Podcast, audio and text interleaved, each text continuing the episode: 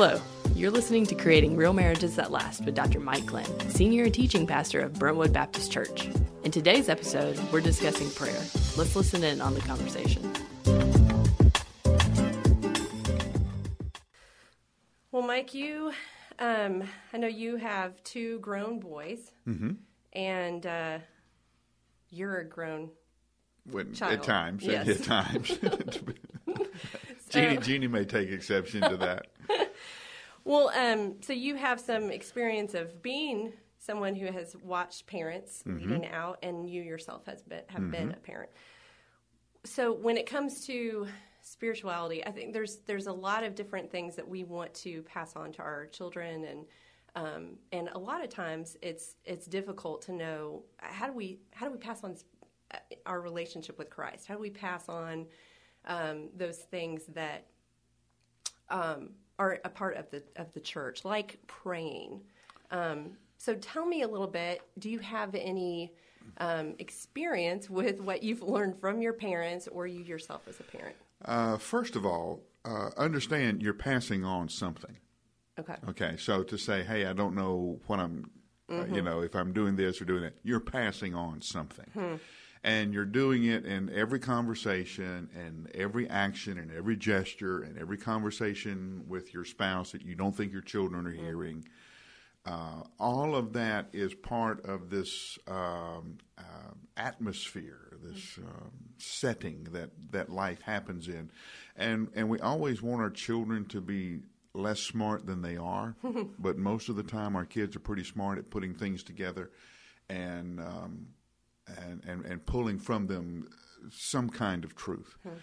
The first thing I would say is, one, you cannot pass along what you do not have. You cannot mm-hmm. be something you are not. Your kids will see through that very, very quickly. Prayer, faith, that was the language of my home. My mm-hmm. mom played the piano. She loved the great hymns and the old gospel songs. So that was pretty much the soundtrack of my life. If they ever did a Mike Glenn movie, it will always, the only thing. The Amazing Grace would be playing throughout. The Amazing Grace would be throughout the whole thing. And What a Friend We Have in Jesus, and all of those old great hymns. Mm-hmm. Are just part of, they were just always in the background. Yeah. My father was a man of deep faith, and even my boys, when they would go and stay with my mom and dad, and of course, run in and jump in and into bed with Big John. When it was time for them to finally get up, they would always tell me the story of how Dad would slide out of the bed and slide onto his knees and start the day with just a few minutes in prayer. Yeah. And the boys learn to expect that and respect that and just say, hey, do you know your daddy does this? Did you know Big John does this? It was not unusual for me to see my father studying for his Sunday school lesson. In fact, I think one of the ways I learned to love Scripture was kind of catching that from him. But this was not something that they set out to do. They didn't get up and say, hey, I want to make sure Mike sees me reading my Bible today. Right. The reason it was easy for me to see him doing that is he did that a lot. Yeah. So that was kind of what he did. And that was where it was happened. That's where it happened. And so, he would ask me a question about what he was reading, or he would get excited about something he was reading, or something like that. Or Mom would tell me something that happened at church, or something that she, was praying about, and here's how it worked out. Those were just the natural conversations of our family. And so when you're a pastor, your desperate prayer is that your children will find their faith on their own and make it their own, right. And they won't just get caught up in the business of church. Yeah. Or worse, they won't leave hating church. That they'll be able to kind of dig through all of the stuff and find something that is essential and eternal.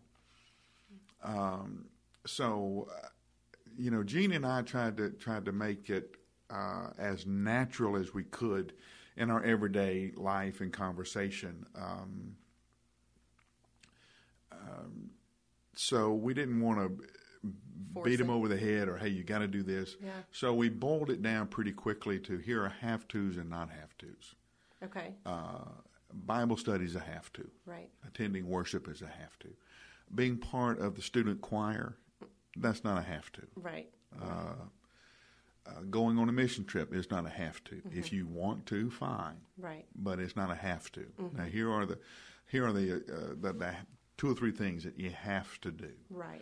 Right. In fact, one of our interesting family stories is Chris quit going to Sunday school when he was 12. Yeah, he gets in the car and says, "I'm not going to Sunday school anymore." And I said, "Well, why not?" He said, "Well, they read the story and they look at me and go, 'What do you think?'" Oh. He said, "I'm 12." That's so, what you're supposed to be doing. That's right. Yeah, I'm 12. What do they care about what I think? And so we ended up talking with another friend of mine, and he ended up going to an adult Sunday school class from the time that he was 12 on. Wow.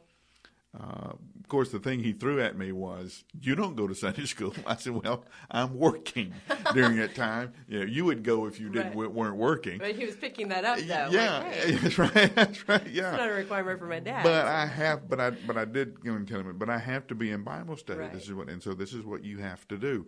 But the rest of it wasn't have tos. When I was taking him to school. I loved taking him to school in the morning. There was always a Bible in the car. Mm-hmm. We would read two or three verses, and we would talk about it, and we would pray going into school. Yeah. And one of the heartbreaks of my life was watching them drive off to school when they were 16, and I wasn't in the car anymore. Yeah. And I missed those moments. Well, and that also speaks to you have an intentional time right now, too. Yeah. And making sure that you and Jeannie were on the same page about what we want to do and how we are praying for, how you're praying for your kids. Mm-hmm.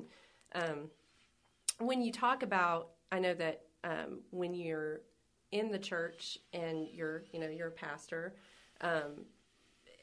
that's probably part of the fabric of your life. You were talking about making sure that you're praying that it's not just the business of church and all those things. What would you say to a parent who's not a pastor, not a formal part of staff, and they're just trying to figure out? I know you talked about kind of the rhythms of how do you even just start? Like, what's the basics of incorporating prayer into your family's life? Well, one, understand it's going to be your family, and it's going to be very different from anybody else's family. I mean, there's all these false expectations of, you got to do a family devotion. It's got to be 30 minutes. It's got to be around the dinner table. It's got to be, and then you get into real life. Well, everybody has that good intention. We're going to do it, and it lasts for 2 nights, 3 nights, and then real life happens. Exactly. We learn to kind of find those gaps. Where's the time where you're sitting and waiting? Like you said, in the car. That's right. We're sitting in the car. Mm-hmm. Where, or the boys are dressed, I'm dressed, we're waiting on Jeannie. Okay. There's 5 or 10 minutes. Yeah. In the car going to school. Of course, they would ask me, what are you preaching on Sunday? Okay. Mm-hmm. We would, let me tell you what I'm preaching on, and we would go over that.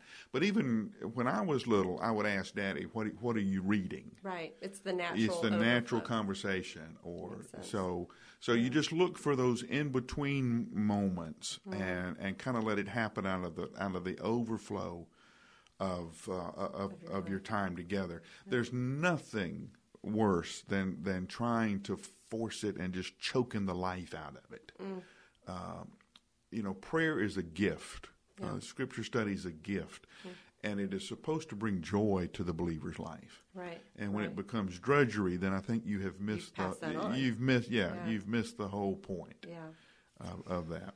I know that my mom was. She grew up in a home that did not celebrate the Christian faith, and so she was trying to figure out these habits and what it meant on her own, but she knew shorthand. I don't know if you know what shorthand is, but she was a secretary and used shorthand. And I remember when I discovered that she had all of her prayer notes in shorthand. Oh my word! And so I knew my name in shorthand. So I knew when she was praying for me. Yeah.